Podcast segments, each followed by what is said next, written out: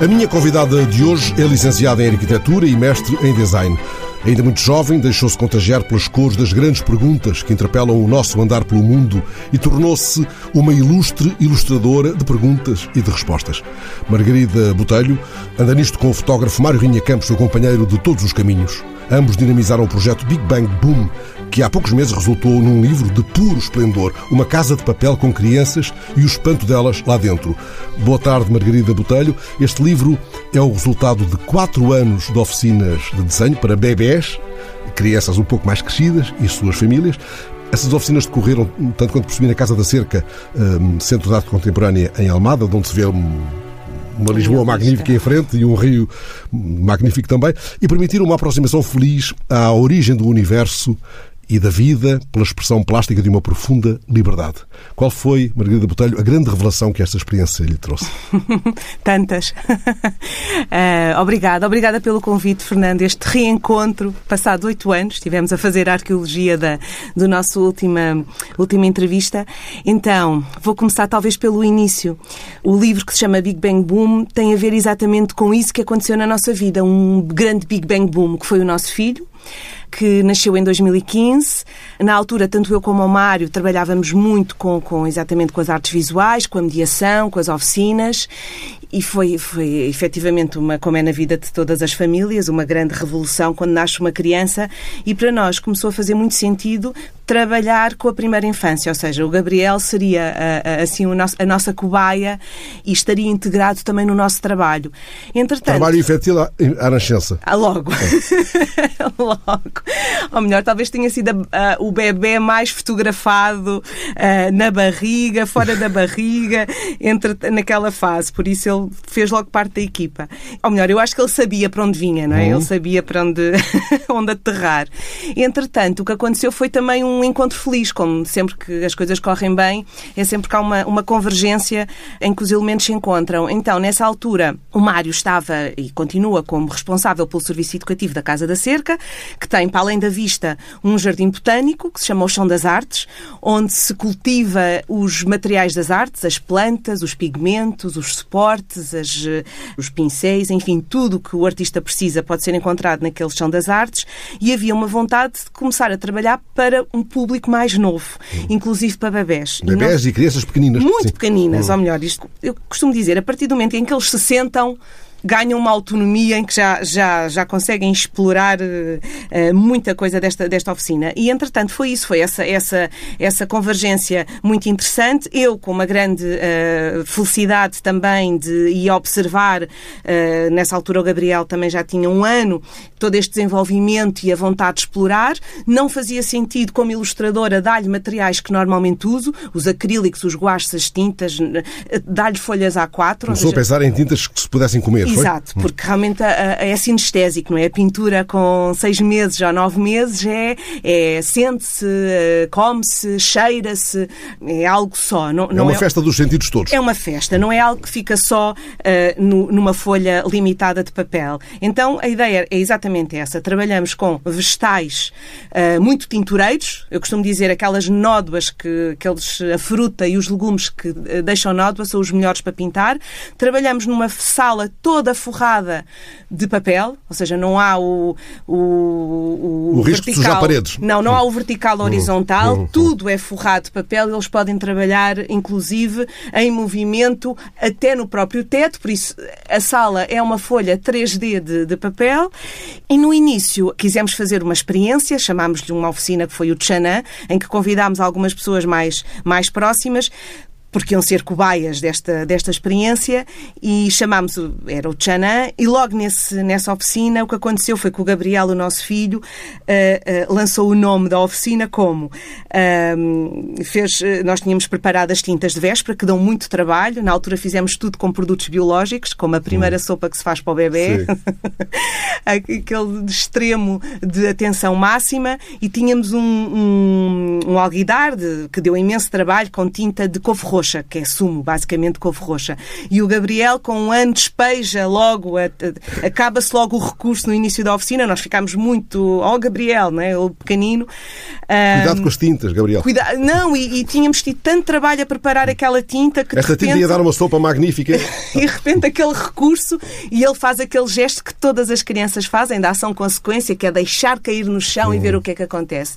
E estava ali o Big Bang. Pois, claro. Claro. E sem saber, ele deu o nome e deu um mote à história que íamos contar sempre que, fizer, que fizemos estas oficinas. Foi o boom. Foi Como é que se explica a uma criança de um ano, dois anos, qual é a cor inicial, o princípio de tudo? Ai, não se explica, não se explica não? nada, ah, não. não.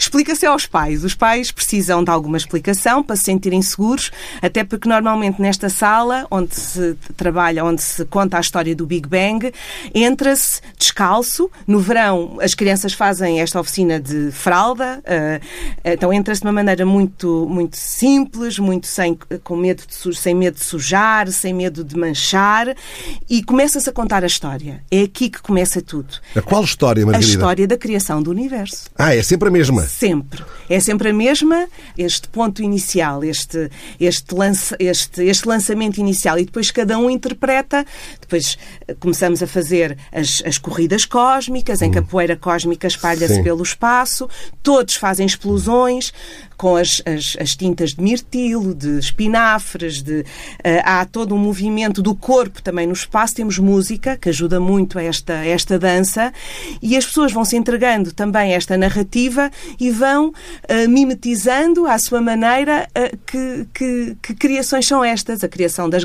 das, das nebulosas, e depois criamos as, as, as galáxias, depois vamos para a nossa Via Láctea, depois temos um grande Sol, que é uma grande bola da safrão que se espalha para todos os, os cantos da sala. Como no, na criação do universo não há gravidade, nós estamos sempre limitados com a gravidade, não é? Com o uhum. tempo, que são uhum. coisas terrenas. Não Aqui temos... não há gravidade, nem há aquela necessidade temos... de uma, uma pose grave pelo Sim. contrário, é muito distendido é muito Distendido, é muito distendido no tempo e há sempre uh, esta preocupação de respeitar o ritmo de cada família. E cada um está a criar o universo ao mesmo tempo ali. Cada um, deles está é um a grande criar criador. exatamente o seu universo e no final percebemos que afinal é o mesmo, não é? Porque se mesmo em ritmos diferentes há ali uma galáxia à esquerda da família Santos e depois há outra galáxia da família Barros ali mais à Sim. direita, mas tudo aquilo é uhum. é uno. Tudo é harmonioso. Cuidado é. não vá o teu cometa chocar com o meu asteroide. Isso não acontece. Não. Às vezes fazemos umas danças assim mais, que é o clímax da oficina, que até pomos.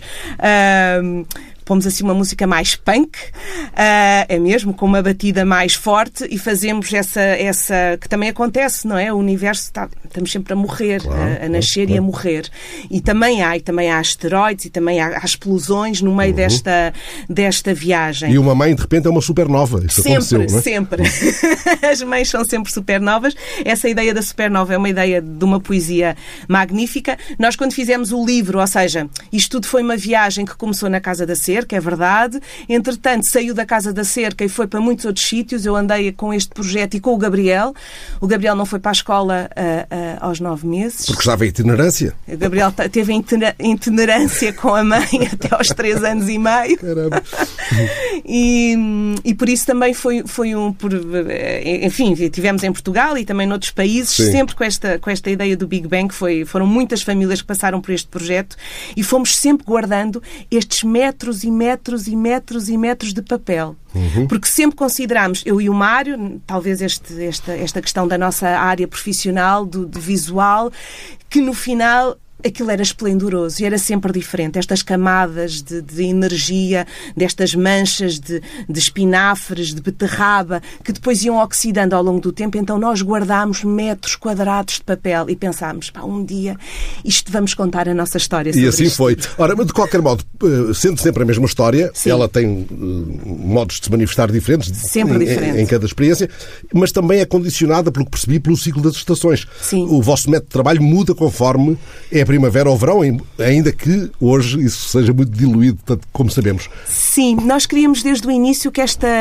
esta experiência tivesse a ver com os elementos. Na verdade, também está, eu acho que acontece isso a quem é pai e mãe, não é? Nós ficamos muito próximos da nossa, da nossa essência enquanto ser humano e percebemos que, que precisamos muito da, dos elementos naturais. Uhum. E aqui na cidade nós somos urbanos. E distanciamos muito disso às vezes. E eu acho que houve essa necessidade, então, de, de criar quase uma, uma, um calendário, não é? Que, em que nós usássemos não só o, os elementos vegetais e, uh, do verão, que são uhum. muito na altura do verão, as frutas e os Sim. vegetais do verão, mas também outros elementos que fossem muito importantes ao longo do ano, como as chuvas uhum. do, do outono, os barros, as argilas uh, e a própria luz desta altura que estamos claro. a começar agora. A luz é, é, o material exato mais, mais propício a ser trabalhado no inverno. No inverno. Do que eu fui vendo neste livro mágico, de facto, que é o livro eh, apetece, apetece ficar sentado, folhear devagar, devagar e voltar.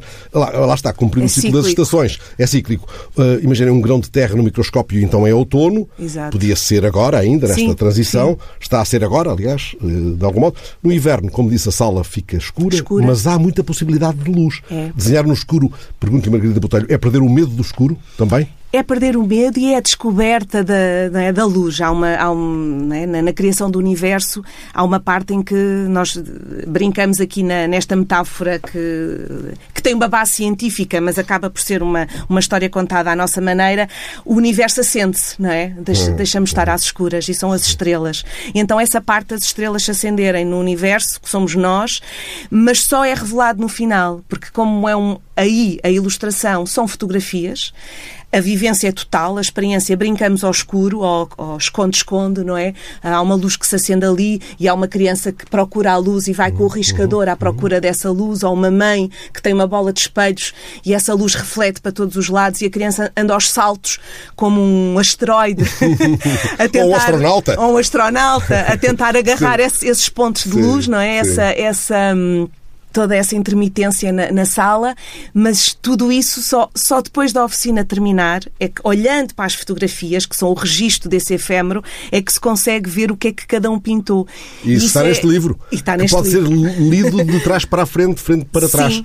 Tem uma abordagem de um dos lados e outra de outro lado. Se entrarmos por uma das portas do livro, se posso dizer assim, uh -huh. porque este livro, enfim, é de algum modo também uma casa, é. Eh, não apenas porque a Margarida é arquiteta de formação, mas é uma casa. Há aqui uma ideia de casa e está cheio de casas, está cheio casinhas, é, de espaços. Uh, espaços. Uh, uh, Entra-se por uma das portas e, e, é tudo muito. Lá está essa explosão de cor, de pintura, de espinafres esmagados na parede. e entra-se pela outra porta e é o Mário a fotografar tudo isso. É? é o domínio do fotógrafo. Sim, eu acho que tem um bocadinho a ver com também. Um, desde cedo, quando eu comecei a fazer livros, eu senti que a limitação do livro também podia podia ser o infinito do livro, ou seja, esta coisa de, de que o livro é uma sequência, não é? Uma, é, um, é uma experiência sequencial, também poderia abrir aqui outros, outras, outros caminhos. O livro que não acaba. O livro que não acaba e o livro em que pode começar de um lado, pode começar no meio, pode começar do outro lado e não há propriamente esta, hum,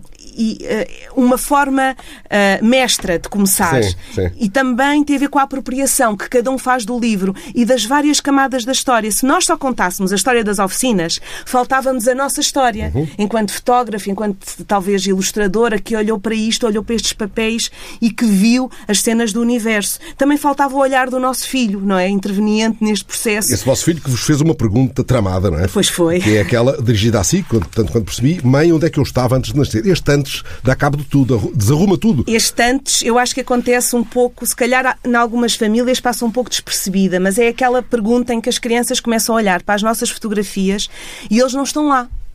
Pois, claro. Que foi mais ou menos com os quatro uhum. anos em que eles começam a ver os álbuns e então, mas onde é que eu estou? Vêm aquelas em que a mãe está grávida, vêm aquelas das, da, da, das celebrações principais, mas depois começam a ver fotografias mais, mais para trás e onde é que eu estou? E a grande pergunta, então fui, fui perguntar a uma a cosmóloga, que é a Marina Cortes, Marina, onde é que nós estávamos todos antes de nascer? Sim. Essa uh, foi uma pessoa também muito importante para a parte toda de nós não somos cientistas. Ela não vive cá uh, nesta altura? Ela agora está cá. Agora está cá, mas ela é muito andarilha, não é? Ela é muito andarilha, estava curiosamente a, a regressar a Portugal, depois de não sei quantos anos a trabalhar em, em, laboratórios em todo o mundo, estava a voltar a Portugal e foi, foi realmente também um encontro feliz, porque ela também mãe, tinha acabado de ser mãe, ou melhor, uh, o encontro foi porque ela também tinha acabado de ser mãe, foi muito interessante. E pronto, e foi, e foi com ela também que iniciámos estas, estas respostas. Esta galáxia de esta respostas. galáxia de respostas. E, e, curiosamente, tudo isto aconteceu numa altura muito dramática. Estávamos eh, em 2017, quando houve os grandes incêndios de Pedrógão, onde a parte, sim, sim. Uh, onde uh, toda a ancestralidade da família do Mário um, Ancora tem ali uma. Hum a casa, a casa antiga, e ardeu tudo. E este carvão que entra na história. Tem a ver com isso também. É carvão de Pedrógão. De Pedrógão. Ah. Então, nós, na altura, ainda não sim, sabíamos. Sim. Lá está, isto são sempre uhum, encontros. Uhum. Às vezes vamos recolhendo partículas e não sabemos qual é o planeta. E, e passam os tempos e precisamos de criar um planeta e as partículas estão Sim. todas. Podia ser terra de Marte, é terra de Pedrógão. É terra de Pedrógão. Queimada. É, é, é, é, é biodiversidade queimada, Sim. até porque temos carvão de várias espécies e nós, na altura, quisemos fazer esta recolha porque sabíamos que este material iria desaparecer e sabíamos que queríamos dar sentido. E quando o Gabriel faz esta pergunta, Sim. faz todo sentido ir buscar este elemento que ainda não tínhamos usado, uhum. o carvão. Já tínhamos usado o barro, a terra, as argilas, os vegetais, a madeira, mas ainda não tínhamos usado o carvão. E assim foi. E assim... A Margarida é quase há duas décadas escritora e ilustradora de livros que são casas de história, como já, como já uhum. Eh, referimos. Alguns deles já também em parceria com o Mário Rainha Campos. São os livros do projeto Encontros, uhum. um projeto que supõe uma viagem interminável incessante viagem. Esses livros fazem parte de uma coleção chamada Poca Pocani. O que é que quer dizer Poca Pocani? Poca Pocani significa conta-me a tua história. É uma expressão que se usa muito no, no, norte de Moçambique, numa língua que é macua, e basicamente significa o história a história. Quando o contador começa a história, pergunta ao público uh, se está pronto. E então o público responde sim, podes-me contar a tua história. É uma espécie de um prelúdio uhum. de, que se usa muito na tradição oral, em que presencial, em que o contador percebe se a plateia está pronta e a plateia diz não, mas estamos prontos. É uma chave de ignição. É uma chave, é uma chave, Sim. é o início. Ah. Estamos aqui todos, no mesmo sítio, na mesma hora. Vamos a isto. Vamos a isto. Estamos perante um projeto de intervenção comunitária que vos permitiu reunir eh, trabalhos de crianças em lugares eh, Diferentes. remotos da lusofonia, eh, em Timor-Leste também, na uhum. Amazónia, uhum. na ilha de Moçambique, em Cabo Verde, em Goa. Enfim, tudo começou num campo de refugiados em Moçambique. É verdade, este projeto vem, vem, vem de longe, vem de longe. Agora já parece, parece outra vida.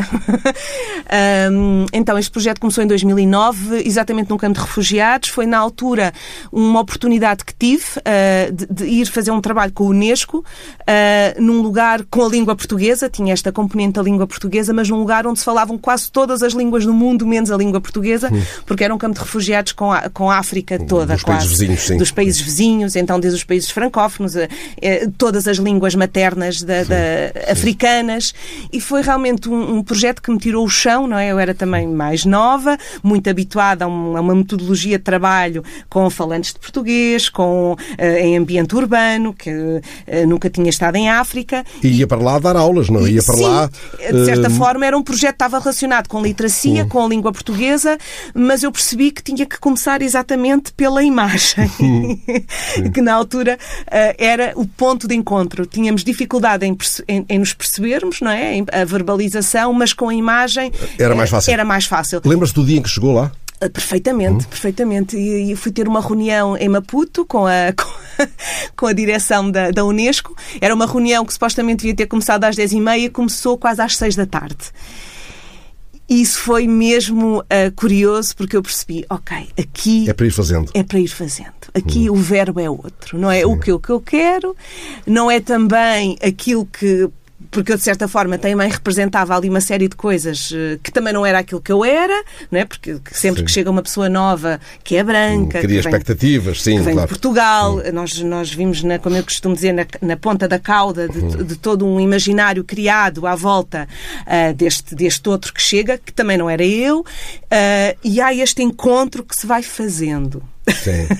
Uh, o plano de dar aulas, imagino, caiu logo por terra. Caiu logo, sim. Foi esperando. Já, agora, já que nunca, nunca, nunca há tanta urgência assim, foi esperando uh, por nova oportunidade, diante daquilo que, imagino que foi para si uma grande lição, a lição da realidade, confrontando-a através das crianças sempre. Foi, foi. E foi duro, né? porque, porque, de certa forma, nós perdemos as nossas âncoras de trabalho, né? aquilo que, que, que costuma funcionar, ali não funciona. Foi duro por causa disso, mas ao mesmo tempo de uma, de uma riqueza imensa Sim. que eu acho que nunca teria tido se estivesse a trabalhar na minha zona de conforto. Sossegadinha dentro de uma sala com Foi, tudo desde, previsível, desde, horas certas. Não é? Sim, desde as questões de comunicação até às questões de organização do tempo em conjunto, desde a minha, a minha própria vida, não é? Porque eu passei a viver no campo de refugiados porque percebi que era impossível ir e vir todos os dias, até por razões logísticas, e de estar e de conhecer as pessoas e as famílias das pessoas, e isso deu exatamente aso ao projeto Encontros, que é basicamente uma troca. Que nasce aí, que nasce, que nasce aqui, que é uma troca de diários. Uhum. Com um livro chamado Eva. Sim. Sendo que há duas Evas neste paraíso, neste paraíso, enfim, é um bocado abusivo, porque Sim, era um lugar de mais sofrimento. Universo. Ah,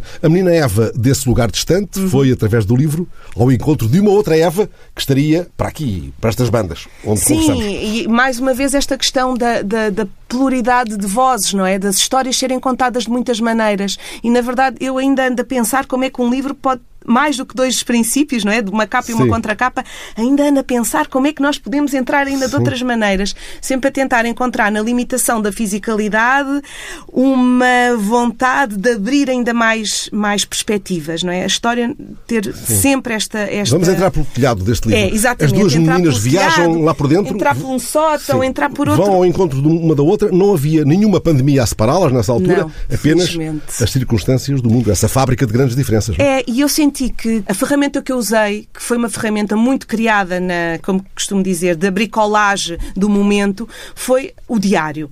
Então havia quase um livro, que era, era um livro, era um caderno em branco, que andava para cá e para lá, eles iam desenhando, eu ia desenhando sobre coisas do passado, porque eu assim apercebia-me das vivências deles e das origens deles, coisas do agora, porque assim agarrava-os também naquele momento de estarmos juntos e criava as empatias que são tão importantes, não é? Para, para eles terem. E para mim também, para, não é só para eles, às vezes estamos sempre na questão do outro, mas para mim também, para me estimularem criativamente e no futuro, nas expectativas. Sim. Então esse livro, esse caderno era cronologicamente esse.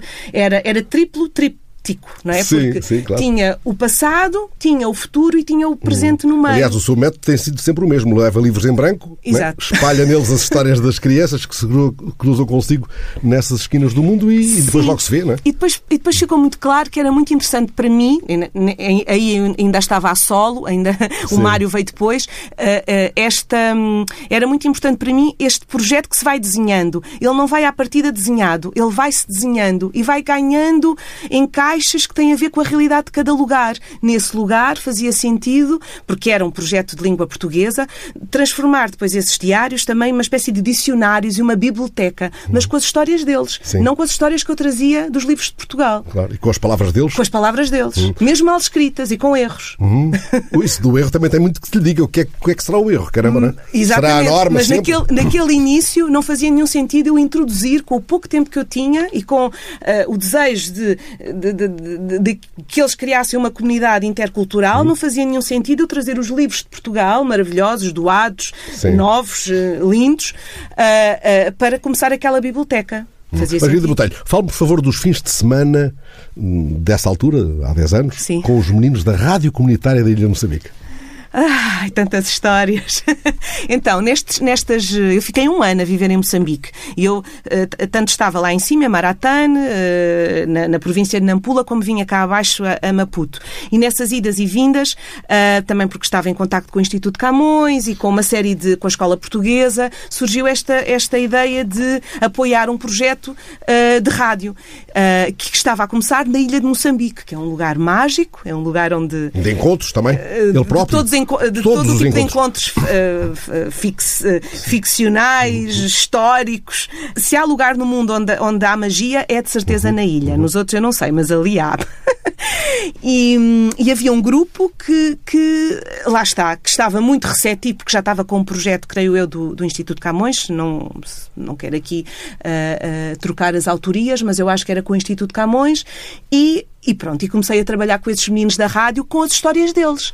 Estávamos durante o dia a fazer os diários, alguns não sabiam escrever. Uh, sabiam falar? Sabiam falar mas usávamos o livro exatamente também como uma história visual e liam as histórias uns dos outros a partir dos diários. Oh, caramba. Agora, o que é que. Pronto, eu fico sempre, quando, quando volto a estas histórias, fica assim, o que é que será que está a acontecer agora? Não sei. Mas esta ideia de que o livro realmente é um objeto e que fica, uh, eu até usámos a palavra caderno, mas eu no terreno nunca uso essa palavra. Sim, é livro. livro. A partir do momento que eles põem o nome deles na capa, é um livro. Sim.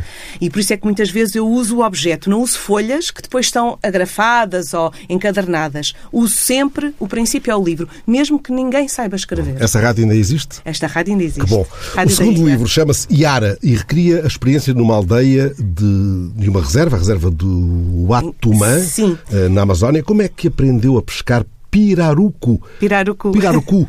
Eh, esse peixe que é um dos maiores de água doce Da Amazónia. da Amazónia, chega a pesar 80 quilos, pode, ou até Uhum. mais, encontrei isso, na- claro, no Google, nessa, nessa caldeirada. Esse peixe é que chamam bacalhau da Amazónia. É verdade. Eh, Como é que aprendeu a pescar um peixe desse tamanho? Bem, a primeira vez que eu comi pirarucu foi mesmo eh, pescado pelos, eh, pelos caboclos, que são exatamente essas comunidades que já são fruto desta mestiçagem, não é? Da, da parte indígena, com, com todos os movimentos de, de- até da Europa, eh, no, nesse continente, eu chamo-lhe o continente, mas é um país eh, brasileiro, e foi pescado exatamente por caboclos, e é uma experiência, é, é uma experiência gastronómica, etnográfica, é uma experiência. Mas o Atumã teve a ver com a minha primeira viagem no Rio Negro. O livro Yara nasceu a seguir, nasceu em 2012. Yara também é uma menina. E há uma duas menina, Yaras. É uma menina, o nome dela verdadeiro não é Yara, o nome dela verdadeiro é. é, eh, é um, é um livro em É, é uma, Caiapó. é uma um- neta afastada da Ieman- de uma Iemanjá qualquer. é uma, é uma palavra em caiapó, não é uma palavra, é Hum. um, é um, tem toda uma fonética diferente da, da, do- da nossa, não é? Do latim, mas usámos a, a Yara exatamente porque poderia ser uma menina também urbana, porque o livro continua com esta dualidade. Foi em 2012, fui com o Mário, foi o primeiro projeto em que entramos os dois, fomos mesmo, como nós dizemos, para o coração do, do furacão, estavam a, a construir uma, uma barragem que é, eh, que eles chamam uma, uma Sim, usina muito polémica, claro. muito polémica Belmonte e aquela aldeia onde, para onde fomos, que é Cararaó, e estamos a falar do estado do Pará, na- muito longe da, da- de Belém de- do Pará, estamos mesmo no coração da floresta, aquela aldeia onde a gente foi ia desaparecer. Então havia uma urgência de ir àqueles lugares, e uma urgência nossa, uma urgência nossa de ir a lugares que estavam a desaparecer. Sim. A que é que sabe esse peixe, esse bacalhau da Amazónia? Ah, o Sabe bacalhau? Sabe a bacalhau, hum, sabe a bacalhau com mistura de marisco. Bacalhau doce, na verdade. bacalhau doce. Hum. Na verdade, o peixe, aquele peixe acabado de pescar eh, fresco tem sempre aquele sabor a, a, a marisco, para mim. Hum. Entretanto, eh, já que falou do Mário, o Mário Rainha Campos, no verão de 2013 viajaram, eh, a Margarida e ele, até uma aldeia pescatória no norte da ilha de Atauro, em Timor-Leste. Aí descobriram as crianças mergulhadoras. É verdade. Mergulharam com elas, fizeram emergir Lira. É verdade. Lira andava também lá Também, sobre também. as águas? Nós, essa viagem foi, foi uma viagem, quer dizer, foram todas estas. eh, o nosso pressuposto era sempre irmos ao encontro de crianças que vivessem o mais afastadas do mundo globalizado. Que também é uma viagem que não se faz aqui, em, não se prepara em Lisboa. Vai-se para o lugar e vai-se encontrando que lugar é esse. Ah, com uma rota assim lusófona, como o Fernando falou, até porque a rota lusófona ajuda-nos a começar. Uh, ajuda, é o primeiro, é a pedra de toque, não é? Muitas vezes através de uma escola, ou muitas vezes através de uma missão, e o facto de sermos portugueses e haver uma língua que se fala nas Já universidades. para meia porta, sim. desses lugares ajuda-nos a entrar, mas normalmente nós vamos para sítios em que uh, não se fala português. Sim. Este contacto com as crianças mergulhadoras da Tauro, Da Tauro. eh, imagino que foi muito perturbador, porque há aqui também, lá está, uma experiência de trabalho infantil para todos os efeitos. Não é? Sim, Ou não é mas nós não assim sentimos, localmente? nós não sentimos isso. Uh, estamos a falar de uma, de uma povoação, de um povo, não é? Que, que são indígenas, na verdade, eles vivem ali há muitas centenas de anos.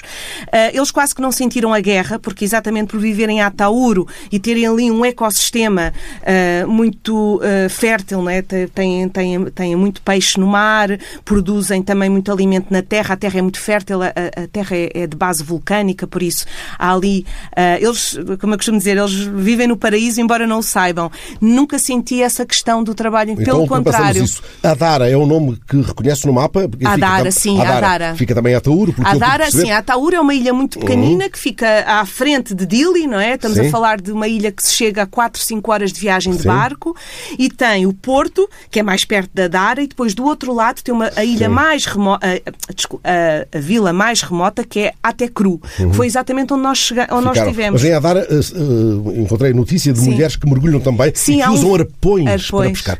Isso é, isso- isso é lindo, é, é- é lindo e é muito poético e tem um lado eh, triste também. Eh, Como eles começam a mergulhar, eles são mergulhadores da peneia, ou seja, eles Uhum. começam desde muito pequeninos a, a suster a respiração e a estar muito tempo da- eh, dentro da água. O que acontece é que a população fica, quase todos ficam surdos. Por causa disso, claro. Exatamente. E então há uma fase em que são as mulheres, no início são mais os homens que pescam, e depois há uma fase que as mulheres, exatamente por subsistência, são elas que pescam. E é, há um documentário. Há um documentário há sobre um isto, sobre esta documentário da- das mulheres da Dara. Que são também mulheres camponesas. são mulheres camponesas, mulher- é, ó, visualmente é, é- é- é lindo porque elas mergulham com a mesma roupa que capinam, não é? Como se costuma dizer, que, que trabalham no campo. Sim. E algumas delas ainda são com os tais, que é aquela tecelagem ancestral dos tiares de, de Timor.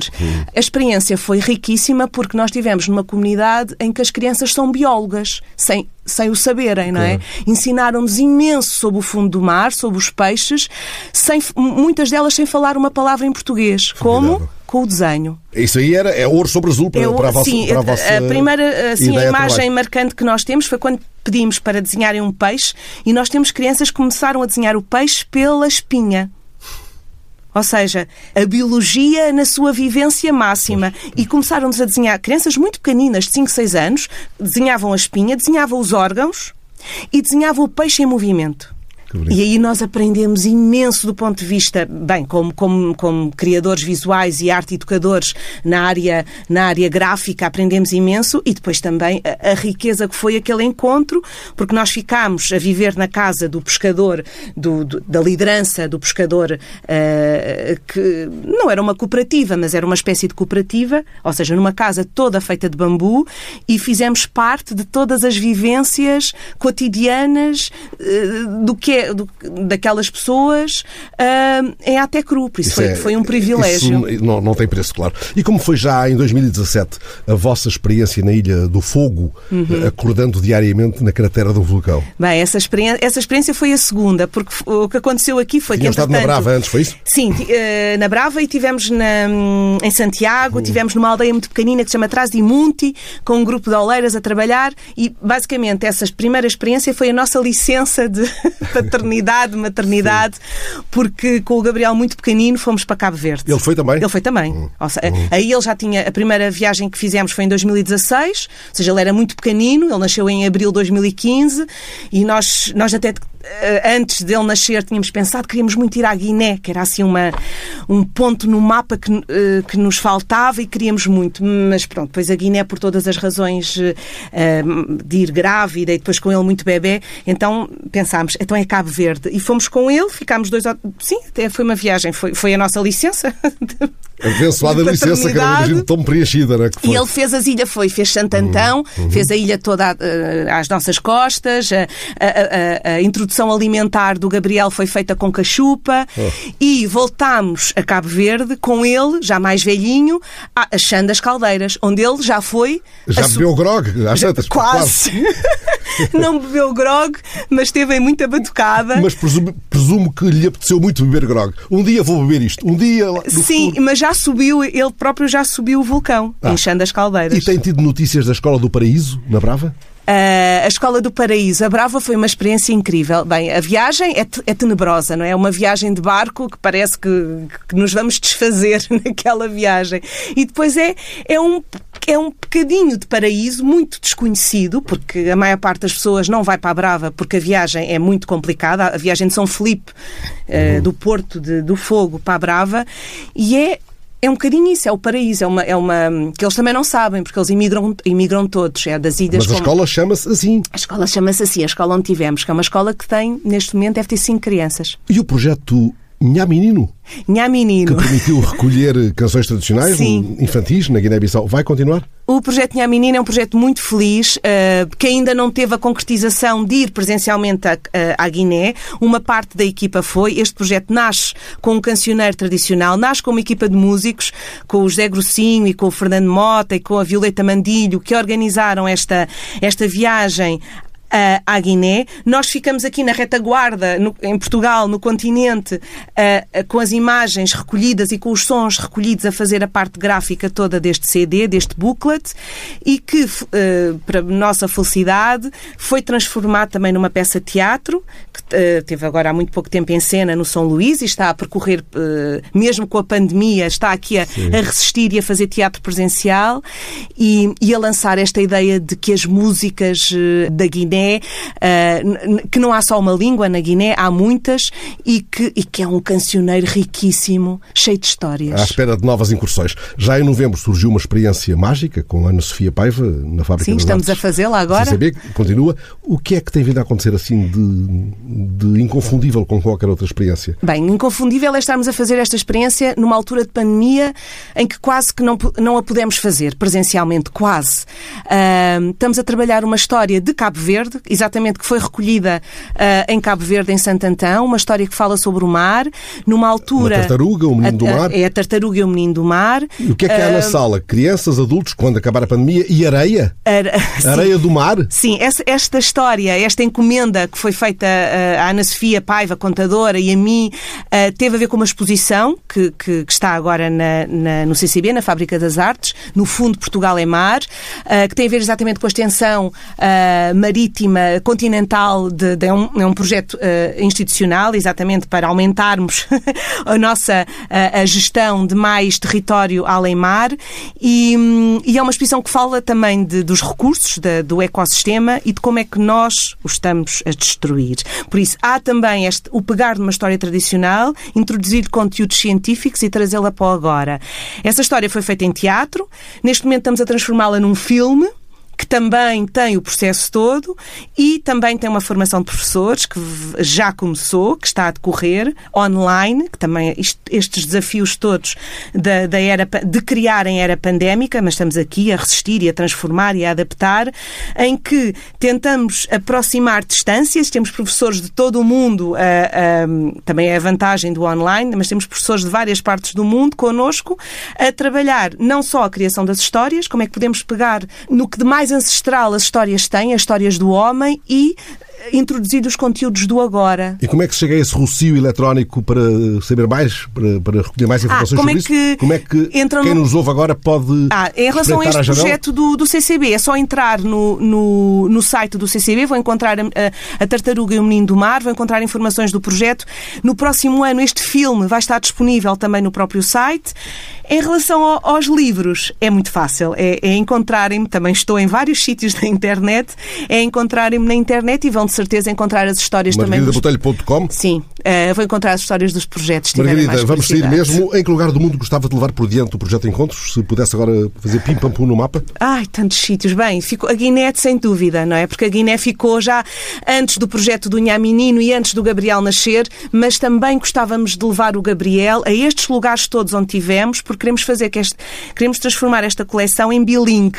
Na verdade, o Iara já tem a tradução em Caiapó, talvez seja o primeiro livro que vai sair ah, com tradução bilingue, ou seja, português Caiapó. Conseguimos um, um tradutor numa das aldeias que ainda sobrevive no meio desta loucura que se passa no Brasil de desmatamento. Ah, temos a tradução feita, queremos editá-lo cá e queremos levá-lo lá. E quero ter muitas notícias disso quando isso acontecer. Margarida Botelho, gostei muito de ter aqui na rede social, Obrigada, porque é Fernando. justamente assim, olhos nos olhos, conversando, que eh, alargamos e enriquecemos a nossa rede social.